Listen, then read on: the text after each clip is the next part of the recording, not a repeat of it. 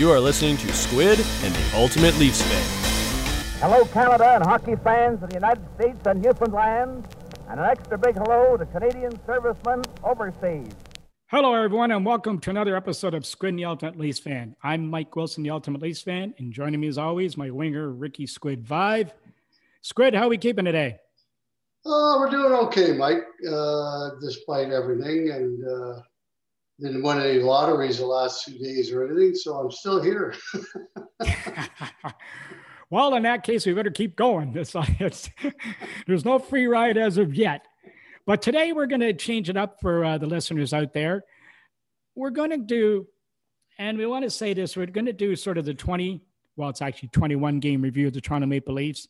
This usually takes place around Thanksgiving under most normal circumstances. But these are times when uh, most teams will take a reassessment of what they have, where they're at in the standings, what they need to change, and where they need to go going forward with their club. So we're going to offer our views on that today. Usually, most people do that halfway before the season, but we're going to do it a couple of games early and uh, get get a, get a bit of a head start on everybody, and they can do comparatives against our thoughts. So we'll see how it all plays out. Now, before we do start, though, a couple of things. One, we like to send a message out to our buddy Stevie Ludzik. He's still waiting for his liver transplant. He ran into some complications, has had a couple procedures since then, and is now in recovery. We know he's a faithful follower of ours when he can listen. So he's listening to us. So see all the best yet. Get better, man. You can fight this, and we know you're going to win the battle. Yeah, he's had it going for quite a while, and uh, you know what? I mean, he's a strong individual, and you know he's he's had these, these liver issues since he was you know playing pro hockey, and uh, it's just progressively gotten worse. But a, a, little wrench was thrown into it when he went for the uh, uh, surgery, and uh, then he had to get a stent put in and a few other things. And so, yeah, he's hanging in there, and uh, you know, he, he's a battler. He will. Yeah, we have all the faith in the world, and he's Ludzy Strong. And speaking of Ludzy Strong, I want to give a little bit uh, for the Ludzik Foundation. They're offering a T-shirt, twenty-five dollars. You can order it at uh, let me read the, the site. It's at the Lud, Steve Ludzik Foundation.org. They're $25. Our good buddy Dan Lancione will look after you. And incidentally, I want to give a bit of a shout out to Danny and some of the other volunteers. You know him very well too, Squid. Yep. This is a guy who gives all his time, along with other volunteers, to help with this foundation. He's helped Deb and I on numerous occasions at our events. And a lot of this stuff wouldn't get out, done without the help of guys like Dan and some of the volunteers. So big shout out to you. Yeah, absolutely. I mean, uh, you know, every foundation like this needs people to come in and do that, and uh, you know they're no different. And uh, you know those things don't happen. Those T-shirts are pretty cool, by the way, too. They're pretty cool looking. And uh, well, I'm gonna have to order. I'm gonna have to order a few, and uh, well, you got to get off that wallet, Squid. Pardon me? Get off that wallet. 25 bucks. I got two coming here. Deb and I got two coming here to Florida. We're going to be, they're on their way. So I have them this week and we're going to post them when we get them. So everybody, that again is the Steve Ludzik Foundation.org. 25 bucks. It's one round with one of your buddies. Buy a t-shirt. Okay. So there, we'll leave it at that and we'll be we'll keep you guys updated on Ludzy's uh, progression as we go forward from here. But again, Ludzy, all the best to you, man. Keep it going. I've mentioned on a number of occasions, just on another note, about what an avid reader I am. But even through through this pandemic, I've become even taken it to another level. Squid, I've just finished, and this one will be near and dear to you. The Life and Times of Johnny F. Bassett, maverick entrepreneur of North American sports.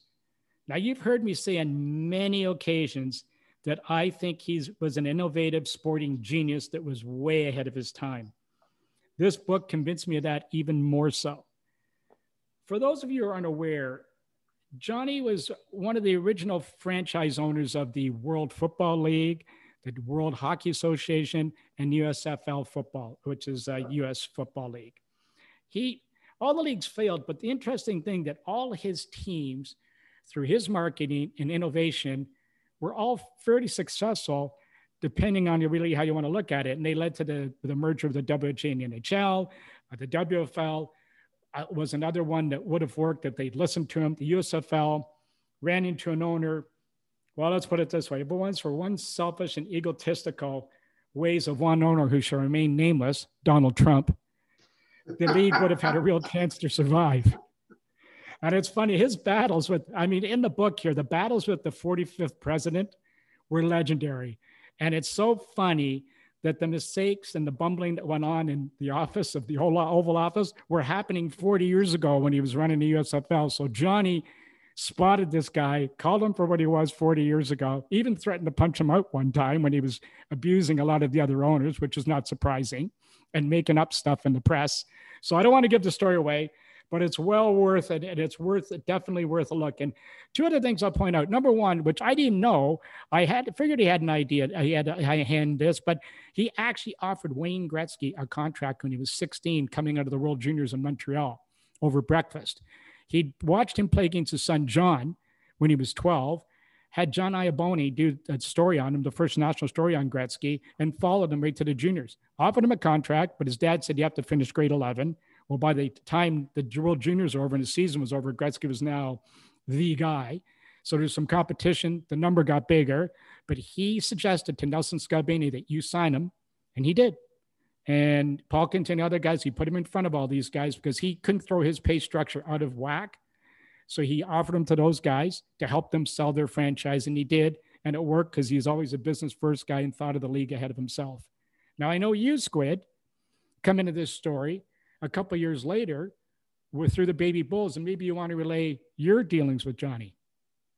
Well actually it was the very next year and uh, like johnny was bigger than life and like i said he, he was like you have it was as if Hugh Hefner walked into the room. I mean you know the way he dressed and the, the blonde hair and good looking you know gentleman and uh, very very nice man and I got to tell you, he, he was a smart guy too, because I mean, anybody who could put a hockey team in Birmingham, Alabama back in the 70s and draw 12,000 people a game, uh, you know, on a regular basis, sometimes more depending on the night and who you were playing. I mean, the guy was a genius and, uh, and also did some pretty good things uh, in the USFL and uh, the uh, world football uh, as well. So, you know, great for him. He, he was a, but he was just a, uh, wow, I don't even know what words to describe. It's just when he walked in the room, everybody just just stopped and looked and watched as he walked by. well, you got to think. Here's the other thing too: the seven guys that he picked to play, every one of you made made like made big careers in National Hockey League. So he had an yeah. eye for talent. Like this guy was no slouch, just like going on a whim. Well, he actually had an eye for talent. Think of the players he had before there: that Napier, Linseman, Langway, uh, just to name a few. Wayne Dillon. Wayne Dillon. I mean, the guys that he brought in there were darn good players, and all went on to have pretty successful NHL careers. So, uh, give him a lot of credit for recognizing talent and and but more importantly, the way that he did things with his organizations, like to make them prominent in the in the cities in which they were in.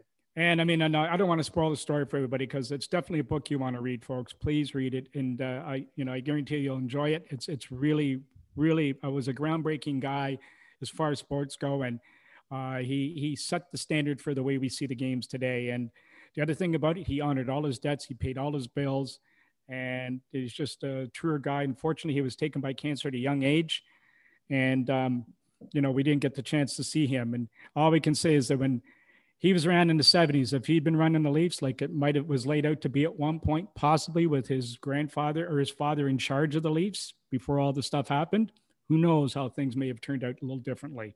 But that's what we're here for. We're always here to guess and think and wonder. Now, speaking of which, this day in history, you know, I always like to throw these at you. A small trade on February the 27th, 1989, saw Paul Lawless come from Vancouver in exchange for Peter DeBoer, who had been drafted by Toronto, never played a game in NHL, and went and became a coach. Now you wonder why'd you bring this up? I'll tell you. I said I'll tell you why. This is for our Leaf fans out there. When I was on my journey following Maple Leafs for all 89 games during the 2018-19 season, I sat down with Peter and Peter told me the family's love affair at the Maple Leafs was so strong, it meant everything to the family, the mom and dad. When he got drafted in the 12th round by the Maple Leafs in the 88 draft out of Windsor, once the initial shock of being drafted so low got over him, he said to me, Mike, getting drafted in the 12th round by the Toronto Maple Leafs meant more to me than getting drafted in the sixth round by anybody else. And that shows you the impact that that club had even on a guy like him. And on the same day, in 1996, another trade, another guy got traded that you may have heard of. We just mentioned him a couple minutes ago, Wayne Gretzky. He went to St. Louis from LA in exchange for, and I remember these guys Craig Johnson, Patrice Tardif, Roman Vopat, a first round draft pick in the 97 draft, which turned out to be Matt Zultek, and a fifth round pick in 1996 turned out to be Peter Hogan. And Gretzky was immediately named captain of the Blues. Wow. So there you go. So there's your, so you learn something every day, and there's some more drivel for you that I like to throw you every week. Now, before we, now today's show is going to be centered on us assessing the Maple Leafs. Before we start, we want to let listeners know that Squid and I wrestle with this because how critical, critical can you be of a team in first place overall in the NHL after 21 games? But under the current environment, it's very difficult to measure how good all division leaders are because they're only playing the same six or seven teams every week. And all these experts, by the way, I, I, this kills me. All these experts saying the Leafs are playing in this weaker division. Well, I like them to qualify that for me because last I checked, Vancouver, Edmonton, Calgary, Winnipeg all had star players in their team. And Montreal was supposed to be the most improved team in the offseason with all these brilliant moves. And we saw what just happened there. So explain that to me. And secondly, the doormats of the National Hockey League last year, or one of the doormats, the LA Kings, are now the hottest team in the National Hockey League. That's and the other one's the Chicago Black.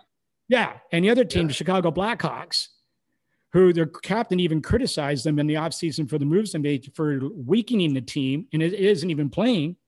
They're in the playoffs and a number of four games over 500. So the whole point is nobody, even the experts, I'm sorry to criticize you guys. No, I'm not.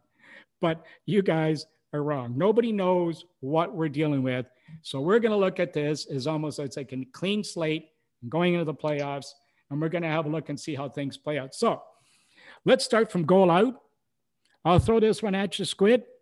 Frederik Andersen, grade him to date. Well, I mean, you know what? I, I, let me preface everything I'm going to say today by the fact that it's very, very difficult to kind of do this with some guys having only played eight, nine games.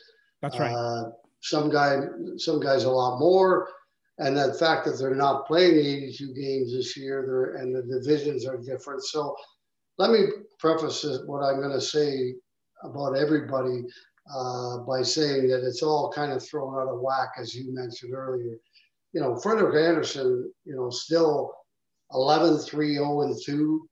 And uh, goals against are, you know, they're not great. They're uh, 2.69, which is, you know, decent. But the, the save percentage is what I kind of always look at with goalies, which is more important than anything else. And it's only at 905.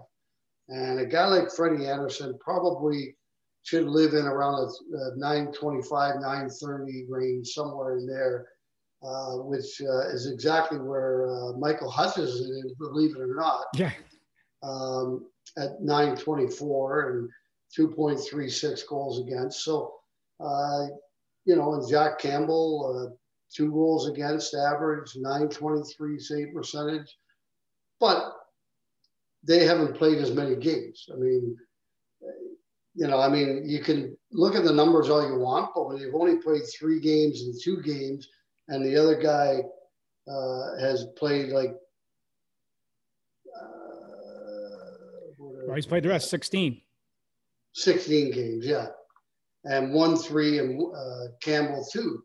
So, I mean, it's very, very difficult to compare them. But I would say that Frederik Andersen has got to get his save percentage up probably by about I would say 25% uh, if mm-hmm. the Leafs are going to go as far as they hope to. Yep. Well, in my grading, I, I would go as this. I, I, I say, on, speaking of Andersen, and I'm using the same sort of criteria as you, it's tough. The sample size is small for some of the guys, so you're going to have to bear with us and just view what we're looking at. But he's been good, but not great. Most nights making the saves he's supposed to, which is a good thing. Like to see a little more rebound control out of him and not be down as much as the rushers enter the zone uh, because they everybody seems to shoot high in him. And I've given him a B plus so far for the first part of this season. As far as Jack Campbell goes, it's it's very difficult of two games. He won both his games. He's done his job. He's very confident and very competent backup. And, and more importantly, the team has a lot of confidence in him. You can see they play their game when he's there and they're not running around scrambling. And I've given him a soft B because of the fact that, you know, we've only seen him in two games. And as far as Hutch goes, Michael Hutchinson, I'd have to say under the conditions, he's taken that. He's done a very good job because here's a guy, don't forget, went out on kind of weak terms last year, not doing his job. There was a little bit of panic when he would come in the net. You could see the way the players played a different type game to keep shots away from the goal. He was fighting the puck a lot more last year. He seems to be getting more confidence, obviously, the more he's played with playing three in a row now. And he doesn't seem, seem to be as much panic mode to the team. They responded very well against Calgary Monday night. And as I said, I don't see him fighting the puck as much. You know what? He's done a decent job, and I'm going to give him a B. Yeah, I would say B plus, uh, B, B, B plus for the goaltending trio, I guess, if you want to put it that way. Yeah. Um, I would say would be what I would grade them at as well. Yeah, I, I, I'd be fair. So moving on to our defense now, we'll start up with Zach Bogosian. And I'll go first in this one to this time. Him as expected. He's playing as expected. He doesn't panic with the puck. He does a good job. He's been a steady influence on the back end. He's given them what they want. I, I give him a B. Yeah, I yeah, I think probably a B would be my grade as well. I mean, he hasn't done anything spectacular, hasn't been sensational offensively or anything. Uh, he's done a, a, pretty good job defensively, but uh, come in and kind of solidified the whole defense. Mm-hmm. You know, when they brought them all in together, Brodie and him, and Muzzin was was healthy. It kind of solidified everything, and he was just another part of that. So I would have to say a B for him as well. So let's go to TJ Brodie. Your assessment of him so far? I would, you know, I, I with Brodie, I, I, would probably be more inclined to give him a B plus. Uh, mm-hmm. I think he's been uh, pretty steady back there, and uh, he's been consistent. He, you know, he hasn't had like two or three bad games in a row, and then two good ones, and then he's been pretty consistent from day one right through and he's played all 21 games. So I, I would have to give him a, a pretty solid B plus. Yeah, I mean, I, I marked him as a B, and I I did that because I'm being a little harder on the defenseman at points because you know the you know you you want them to be, but they have uptick, no question. But as far as my grading goes, it took them a little bit to get adjusted, which is not unexpected coming to a new team and new system and all that. And they didn't have the exhibition season they normally would have.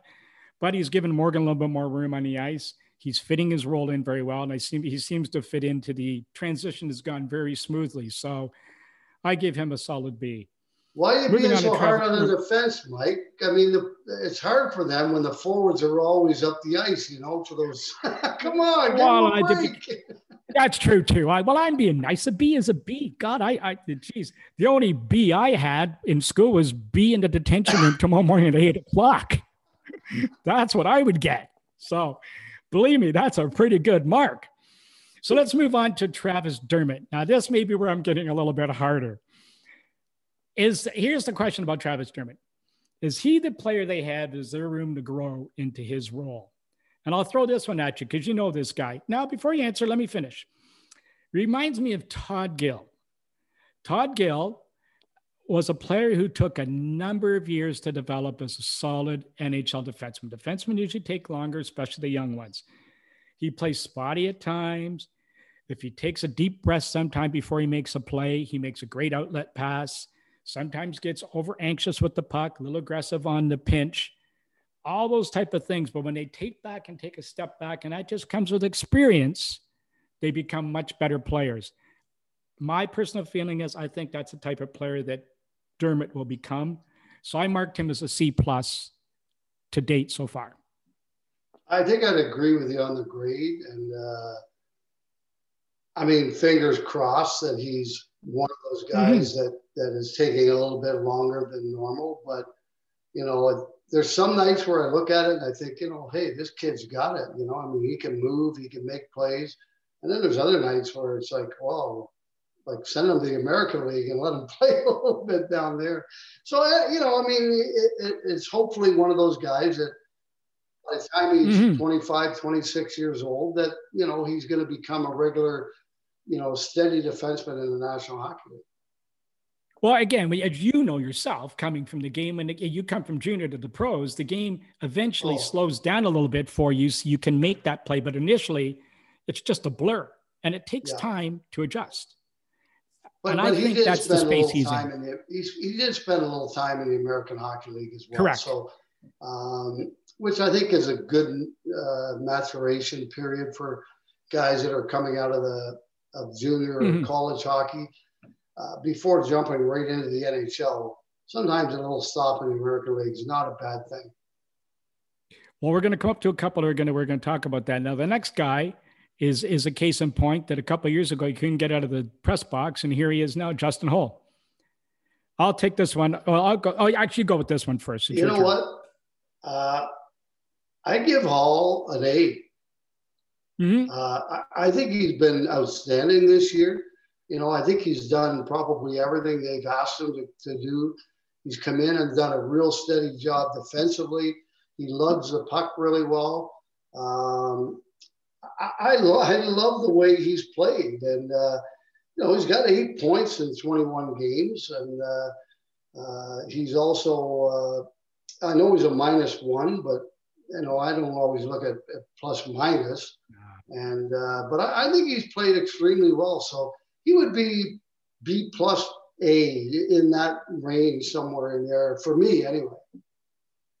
Well, my assessment of his game so far is he's developing into an all-round solid backliner. So there's there's the one line for it. He's more confident handling the puck. He's hanging on to it split sec longer, which is I'm referring to that game slowing down a little bit for the players to get more experience. He's making smart plays. He's getting caught occasionally being a little bit aggressive, but that's to be expected. I like the fact he hangs on the hanging on the puck a little longer, and he's starting to use that big frame of his the right way. Mm-hmm. He doesn't have to run everybody out of the building, get in somebody's way, and he's doing a lot more of that this year, and he's being way more effective. I graded him a B plus. Yeah. Our next player, our next player is, is an interesting topic. Mikko Lehtonen. And I'll go on this one. Here we go. Just what you just mentioned two players ago. Proof that time is required to develop. Every outing, he's getting better. A 20 game stint with the Marlies would do the world of good for this guy slowly he's starting to adapt to the Leafs style of play, to the NHL style of play, and his skills are starting to come out a little bit. Now he should be playing for the Marlies, but injuries are keeping him in the lineup. I've graded him a C plus because he got off to a bit of a slow start, but you can see there's depth. You can see what why the Leafs were interested in him. Yeah, absolutely. I, I agree with your grade and, and everything else, but I still think, well, as you said, with injuries and, and the pandemic and everything else.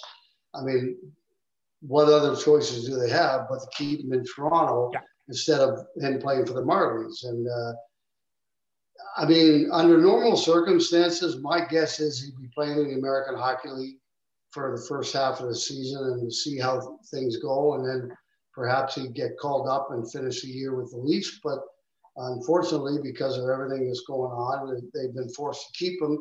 But in saying that, uh, you know, I, think he's coming along. He's getting a little bit more uh, comfortable mm-hmm. playing in the league, and and uh, you can see it every game. It seems like he gets a little bit more comfortable. Unfortunately, when everybody's healthy, he usually finds himself out of the lineup, and you know, you want him sitting around not playing when everybody gets healthy. And the question for me would be no, uh, or the answer I say would be no get him playing, get him in the American League and playing once everybody gets healthy, and let him kind of get his legs uh, with the North American style down there. Agree. Jake Muzzin, you take this one first. Well, Jake Muzzin, to me, uh, I, I, would say I, I give him an A because I think he's been very, very good. He's got 12 points in 19 games, which is uh, and a plus six. Which Muzzin having that many points, 12 points uh, in 19 games, is really not what anybody would look at him and say, "Oh yeah, he's going to put up you know that many points." No, he's more known for his hard-hitting defensive play. And I think without him, you can you notice a big hole back there uh, in the on the defensive side of things, at least for the very for sure. Well, for him, when he's mucking it up and playing with an edge, that's when he's most effective. And sometimes he tries to do a little too much, but the opposing forwards, I can tell you, they know when he's on the ice. And that's a good thing for the Leafs. He seems to be picking better times to join the rush. And the only knock on him, you would have to say, and it's not his fault, is he needs to stay healthy. He just seems yeah. to be have these unfortunate mishaps but it's the way he plays the game. It's not to be unexpected. I graded him a B plus. Next, we'll come to the guy, Morgan Rielly. Well, I guess it'll be me. This is mine to go first with. He had a slow start, but his game is rounded back to form. His skating is back to where it was. And I thought at the beginning there was an adjustment with Brodie and the style of play they were trying to accomplish, but he was a little bit hesitant to move with the puck. But now he seems to be me. Here's a guy who's been in the league a number of years now. He's letting the game come to him, but he's more aware who he's with on the ice, it appears. And he's not just rushing every chance he gets, he's picking the right spots.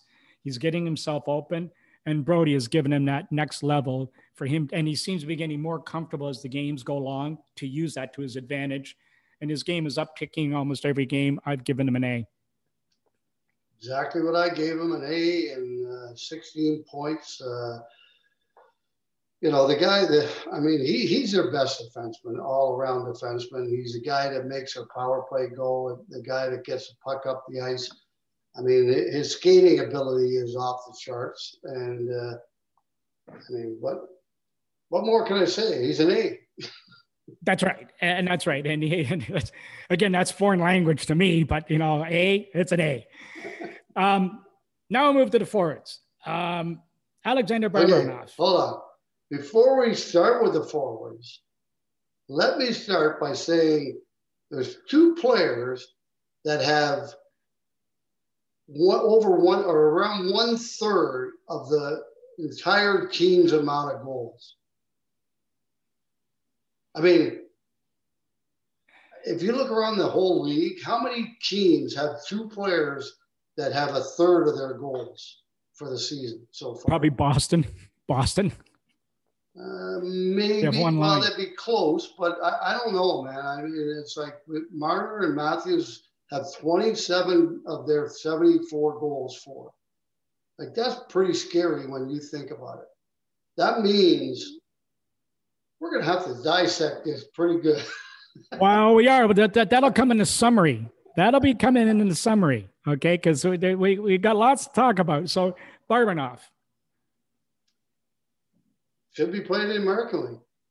Uh, I, I, don't even give him a grade because I I just don't think he's ready to play in the National Hockey League right now, and uh, I think he should be playing with the Marlies. Well, I wrote C. Lehtonen. Same scenario. Best game was Monday night against Calgary. He was outstanding. Uh, you know, it was almost like he just stepped back and said, "Let my skills. They got me here. Use them." I mean, he made that great between leg pass and yeah. moved to himself and made a great little play there. That's the player the Leafs are looking for. But again, 20 games with the American in the American Hockey League with the Marlies would do him the world of good. And again, I did give him a C, but that was with a soft C because really he hasn't been given a fair chance because he needs to adapt and he's he needs to go and play with the Marlies. Travis well, Boyd. Only he's only played nine games, and you know, to me. But he's spot. He's playing a couple minutes a night. You, you yeah, can't he's not playing that, a whole. You're right. I would have Let to say play. C, but not. It's not his fault. I think.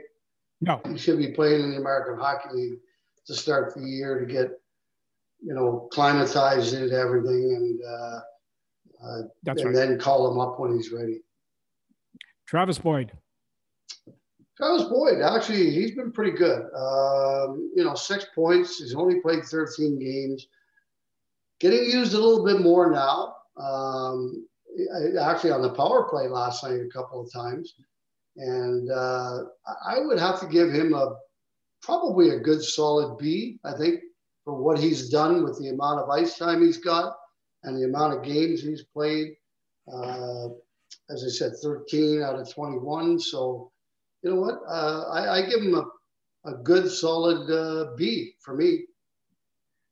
Well, I mean, he's been a pleasant surprise. He winning battles in the corners. He hard, he's hard on the puck, stands in front of the net. He drives the net. He's doing all it's asked mm-hmm. of him. The only thing he's not getting is proper ice time. I, he deserves to play more. Uh, and we'll talk about that in the summary because I have a couple of thoughts on that. I gave him a C plus. Pierre Engvall, off to a slow start. Need more out of him. This guy's a big-bodied player, good skater, decent hands. He's got reach. He needs to stop playing in fear, meaning that he has to stop worrying about making mistakes that could worry, worrying that he's going to end up in the stands with making a mistake. And that's what he looks like. It, I mean, the puck is like a grenade on his stick at times. And what he has to do is got to loosen up and play his game like he did when he was first brought up last year. And if yeah. he doesn't get back to that, he's only going to hurt himself. He's got to take back and get a better focus on himself. I gave him a D. Yeah, I, I would probably look at D plus for me, and, and mainly because D plus to a C, and the only reason for the mm. upgrade a little bit is because of his penalty killing. And he's been exceptional in, in the penalty kill and getting some shorthanded opportunities. But again, you know, I, I don't, I can't say this enough that, you know, a lot of these guys we're talking about, the club needs more out of them. They need more output. They need more offense. They need more of everything from these guys. And if they don't get it, they're going to be in a lot of trouble. Well, yeah, a, well, that's again, we're going to talk about that in the summary, but uh, that's definitely what we're talking about moving forward if they do advance. And, you know, it's looking like hopefully they will. Zach Hyman? Well, Hyman, Zach Hyman, Zach Hyman, keeps doing it year after year, works his tail off, gets in. He's usually the first guy in on the fourth check. He plays a good defensive zone game. He kills penalties. Um, I don't know what more you can say. He's got 11 points and a plus 10 in, in 19 games. Uh, Zach Hyman, I would give an A for sure. Well, I, I graded him with uh, as a heart and solar. He makes players around him a lot better because of the fact he's a puck hound. He comes back. He's as strong in his own end as he is in the offensive end. He's noticed when he's not in the lineup. It's very noticeable. I gave him an A. I actually gave him an A plus. Um, Alexander Kerfoot. I'll take this one to start off. A great skater, great chasing pucks down, decent on the penalty kill. He's miscast as a third line center, I believe. If he's placed center, he should be on the fourth line as a checker, energy guy only. He's hesitant with the puck when he goes to move it. That's not a spot that a third line center should have that deficiency in his game. But He's an energy guy. I gave him a C plus, by the way, but I just think that he he helps energize lines, but he got to take the pressure off him playing that middle spot in the third line. Yeah, you know what? I, I if anything, I would like to see them maybe move, try him on left wing, maybe on the second line a little bit mm-hmm. or something. Get him get him in the game a little bit more. Get him into the the flow of things a little bit more. I mean, even on the third line, yeah. I mean, it's a four line game pretty much now for every team in the league, but you know, I mean, he seems to get, you know, the last part of the ice time and being a third line centerman. I would prefer to see him move up on maybe on the left side and get a little bit more ice time because I think he's capable of doing a little bit more than what he's done. I mean, uh, you know, four goals, seven assists, 11 points, not bad, mm-hmm. but you know, I, would give him a C plus probably because uh, I think he, like, he's a guy with that can fly. He's fast. He's got good hands, but he doesn't get enough ice time, quality ice time with good the best players to show that. Well, the next two, I think we could we could just send them home. They did, their parents don't even have to come to parent night. Okay, for the next two, Mitch Marner and Auston Matthews, both on the honor roll. All you have to do is come pick up their certificate at the end of the year. Yeah, absolutely. I mean, those two guys give them an A plus plus. Like if it was a, if it was a test, it would be a hundred out of a hundred. You know, because those guys have done everything that you've expected from them this year, and those are the two guys that I said have a third of the team's goals. Yeah. Now, of course, one guy's got 18, so that puts yeah. it up. But the other guy's got nine. He's second on the team in goals. But when two guys have a third of your team's productivity offensively, you know that that's that becomes a problem if that continues. Now, let's hope it doesn't. Let's hope that we start getting more secondary scoring. But if we don't, and this trend continues, that's going to pose a problem down the road. So give them their A plus plus and see you later. Yeah, and need they didn't need to leave an apple on the t- teacher's desk. Okay, they got that mark on their own. Ilya Mikheyev, I'll take this one. As the saying goes, if he didn't have bad luck, he'd have no luck at all. He maybe leaves hardest working forward, with all due respect to Zach Hyman. He's a penalty killing scoring threat. He's hard on the puck, drives the net, great skater, all the tools to have a significant role.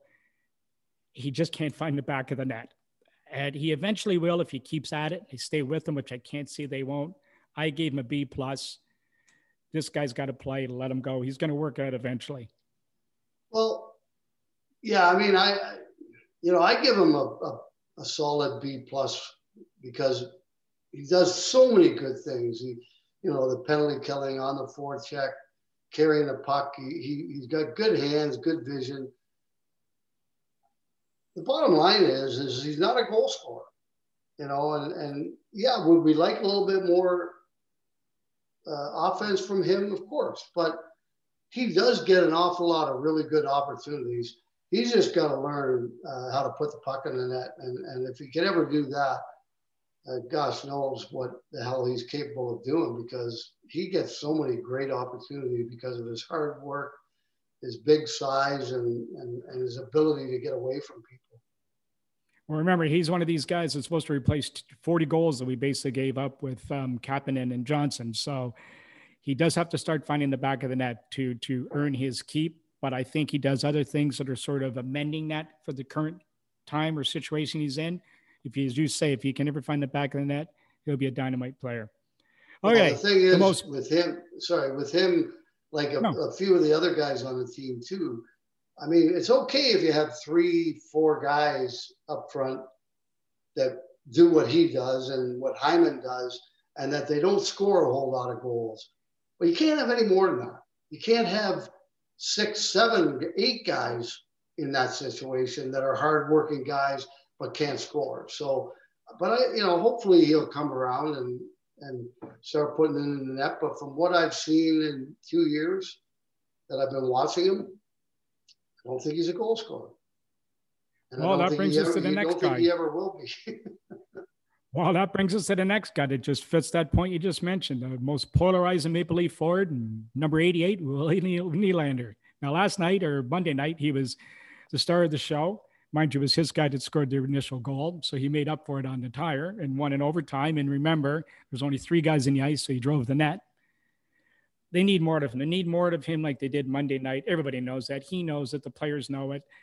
He's put pressure on himself. He needs to get his game up a couple notches. And I think he's miscast with John Tavares, just plain and simple. He shouldn't be playing with him. And I gave him a C. Well, I would give him probably a C as well. And I don't think he's miscast with anybody on this team. I think he's miscast on this team, period. That's just my personal opinion. I wouldn't have given him the money that they gave him. And if I was making the decisions, I think I'd be actively trying to move him to improve some other parts of our of the hockey club, perhaps. Like you can look at. I mean, everybody, you look at the numbers: seven goals, nine assists, 16 points in 21 games. But don't forget, Four of those goals were in two games. He got two in the first game of the season, yeah. and he got two last night. He's been very, very inconsistent, and, and he's a very big time perimeter player that when playoffs roll around, he usually disappears.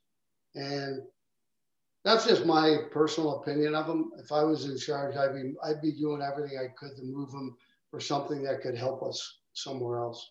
Wayne Simmonds, hometown well, guy, motivated to play for the Leafs, was rounding into form, well liked by the players you can see, knows his role, which is a very important thing. You know, you played the games, you know, the players sometimes don't accept that challenge when they come into league after being stars all their lives he's going to be a factor when he comes back. Hopefully, if he's which should be no reason that he won't be the same, have the same motivation and be the same type of player. Um, he could be a top six player if he wants it. And the way he was playing before he got hurt, hurt his hand, he wants it. I gave him a B plus. Yeah, I got the exact same grade myself, and uh, for him, and uh, you know, I mean, he, I think where, where his value is really going to come out is, is down the, the latter stages of the season and then into the playoffs. And let's not kid ourselves. Our, this team's going to make the playoffs. They may have home ice throughout the entire playoffs.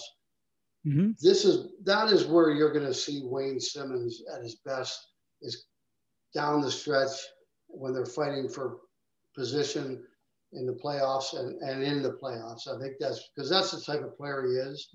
And uh, not that he hasn't played well so far, but again, there's another guy needs to stay healthy. We can't afford to have him, you know, missing uh, 11 games out of the first 21.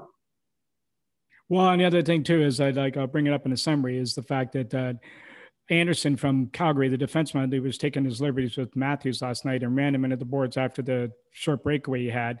Not going to get away with that with a guy like Simmonds on the ice, and then he just was trying to manhandle Matthews every chance he got. So I, to uh. me, you got to have that little bit of an edge out to let these guys know you're going to be accountable and you're going to be on notice. If you're going to play like that, you're going to get it back. There's nobody in the bench right now that's capable of doing that. But when Simmonds comes back, there is that player that will send that element of notice. So that's yeah. where his role will really come in. I, I, agree with you on that. I thought Auston handled him pretty darn good last night. Quite honest with you, in front of the he net. Did, but he can't get. But, he can't get caught up with those guys. You know, he can't get caught up in that nonsense with those guys. Like he's got to give them a shot back and stuff like that. He's gonna, they're gonna come after him, and he's got to get used to it. And it brings me to the next guy, Johnny Tavares. He could be the second or third hardest working guy on the team, but he can't find the back of the net.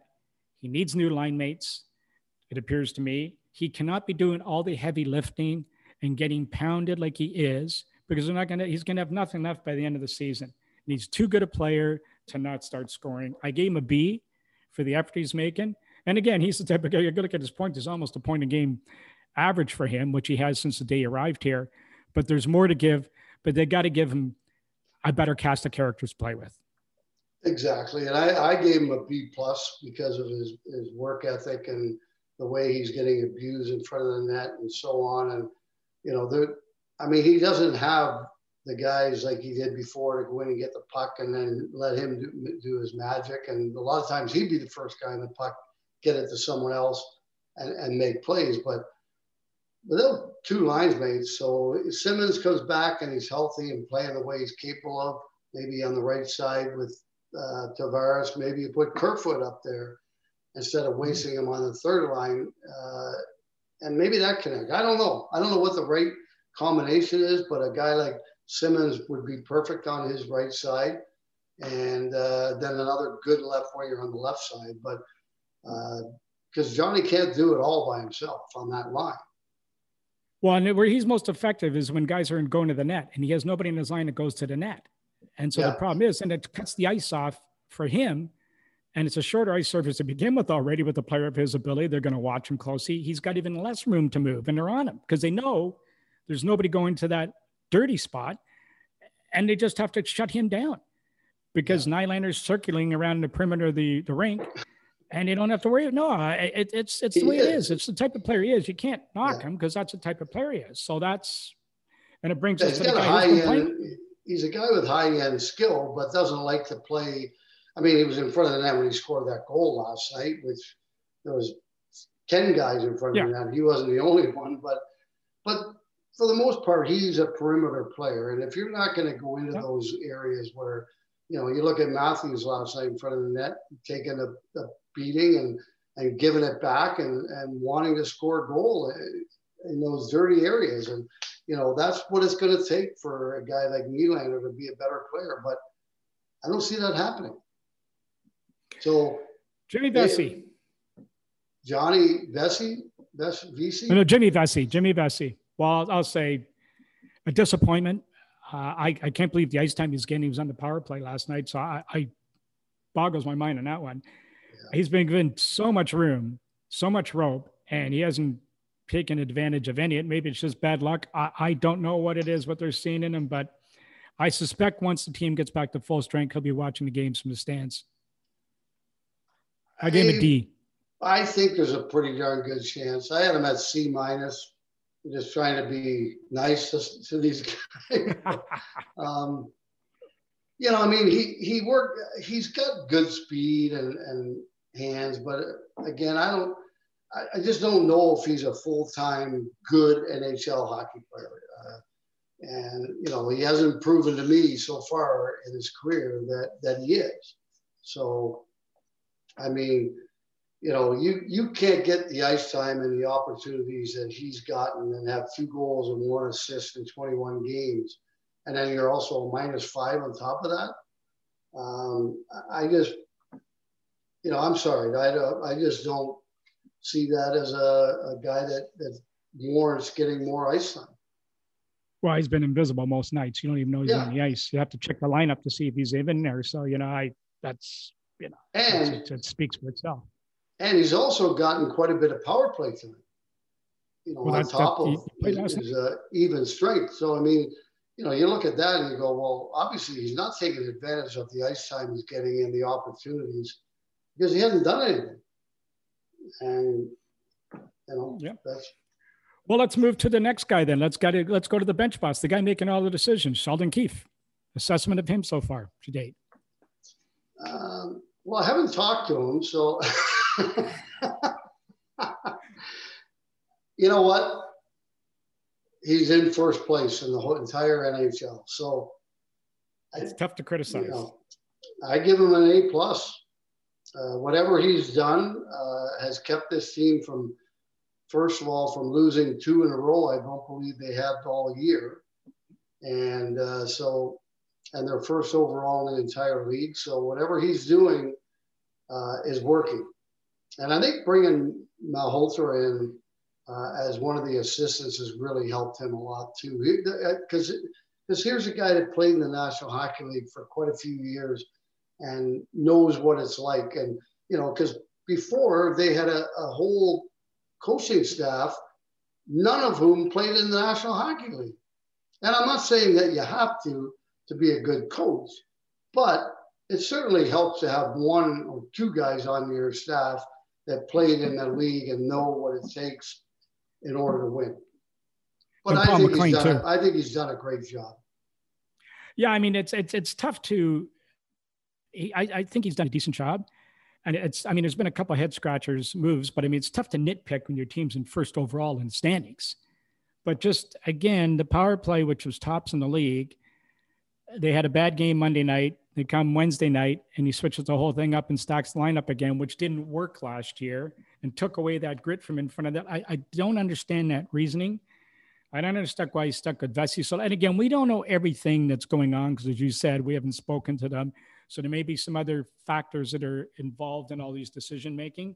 But why he stuck with Vesey so long and he had him playing in the power play, why he doesn't spot that. I mean, one thing I think he does exceptionally well is he adjusts to the flow of the game with his bench movement and his player movement. He does do an exceptional job of that when he senses a player's on. He matches, seems to have that right tick to move like last night in the overtime when he switched up Marner and Nylander with Tavares and uh, uh, Matthews. And it mm-hmm. worked, you know, right away to throw a little bit off spin uh, to the to the defensive side for Calgary.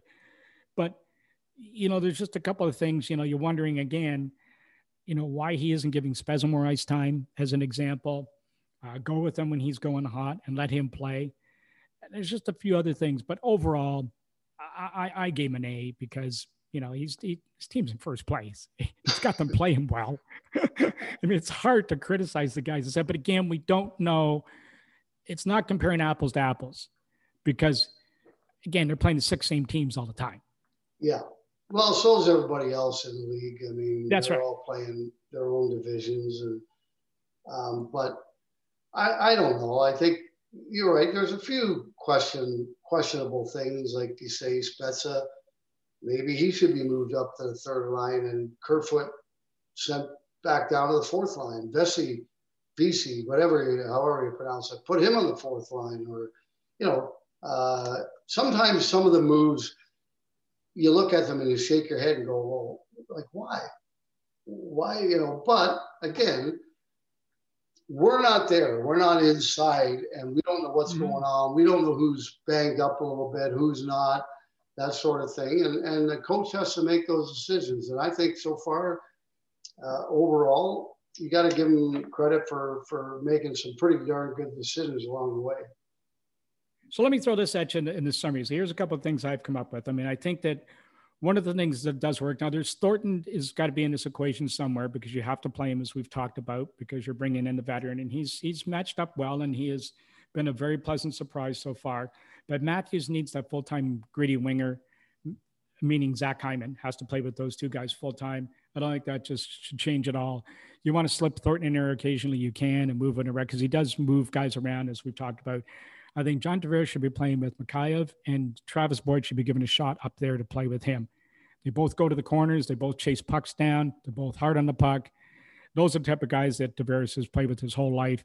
Those are the guys that he's made names of as the careers have gone on. As I mentioned last week, Matt Moulson, just go and ask him what he thinks. Uh, that third line, I think then you've got to move Spez in that third spot for a while and give him a shot to play there.